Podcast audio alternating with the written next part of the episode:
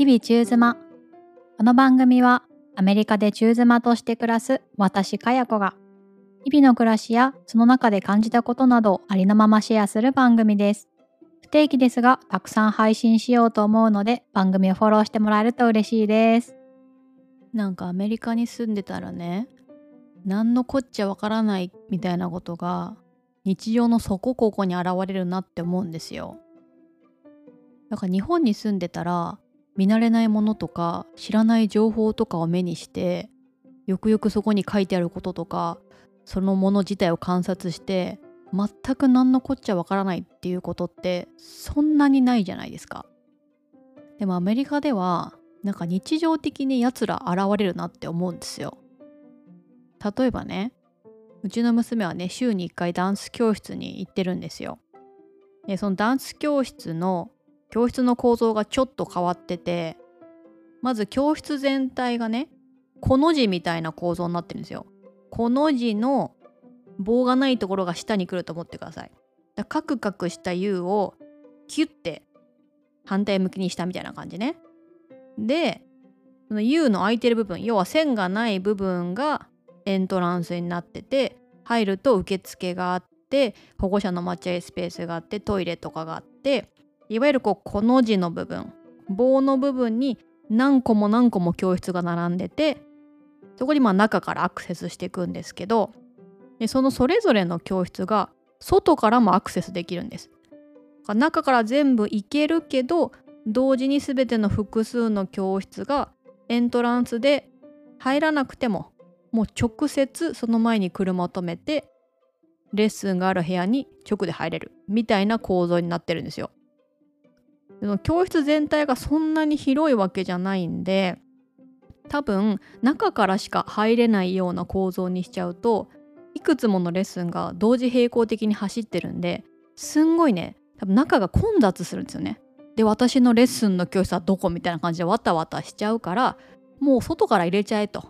でそれぞれの教室がもう色で名前がついててブルーピンクパープルオレンジみたいな。でもう自分がオレンジの教室だったらオレンジの教室の外から入るドアの前に待機してでレッスンが始まる時間になったら先生がドアを開けてもう直でレッスンするスタジオに入るみたいなシステムなんですよ。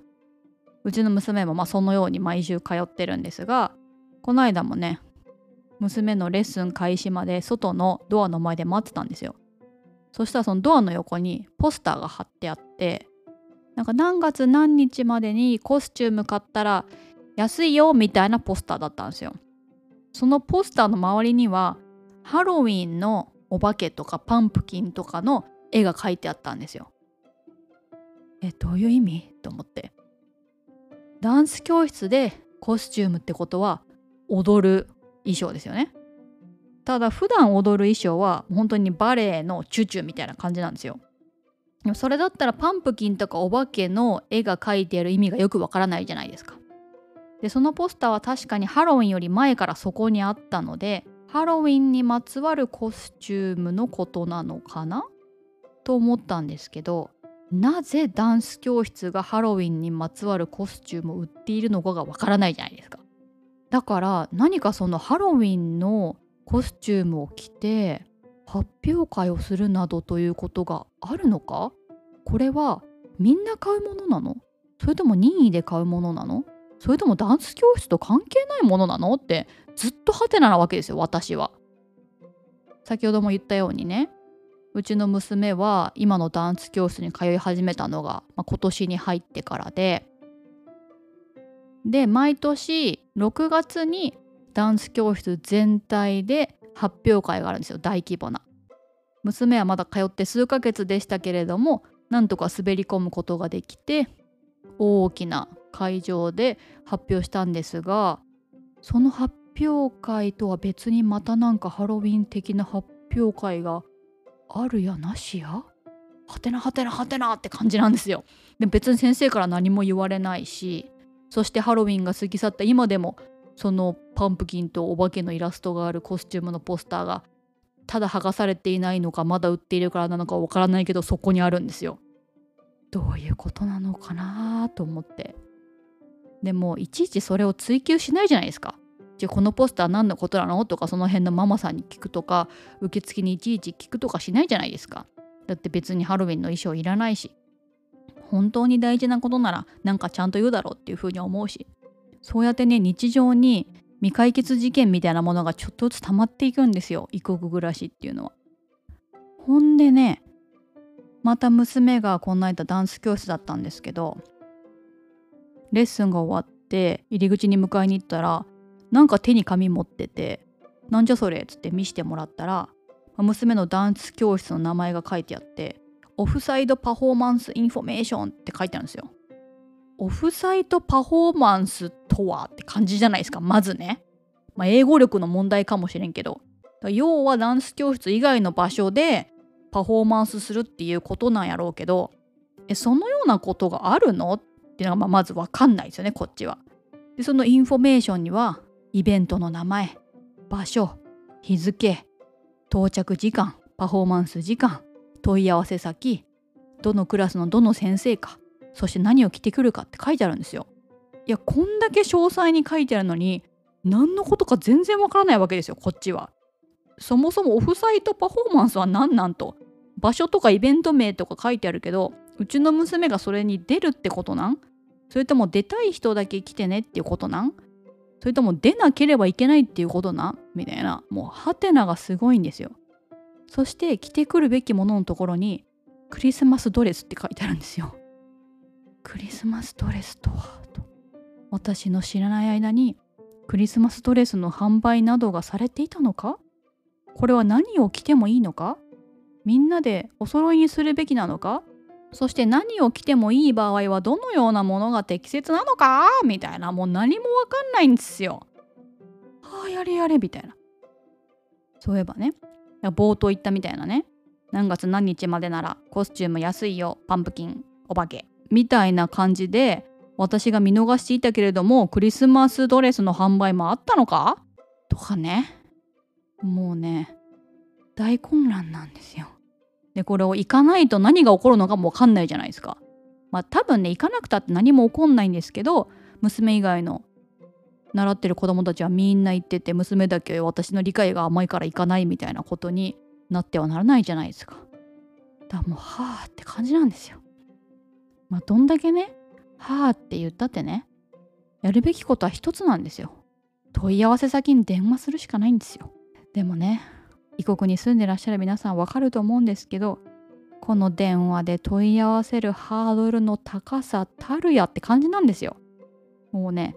ハードル層のハードルの高さじゃないんですよ。もうねはしごぐらい高いわけですよ。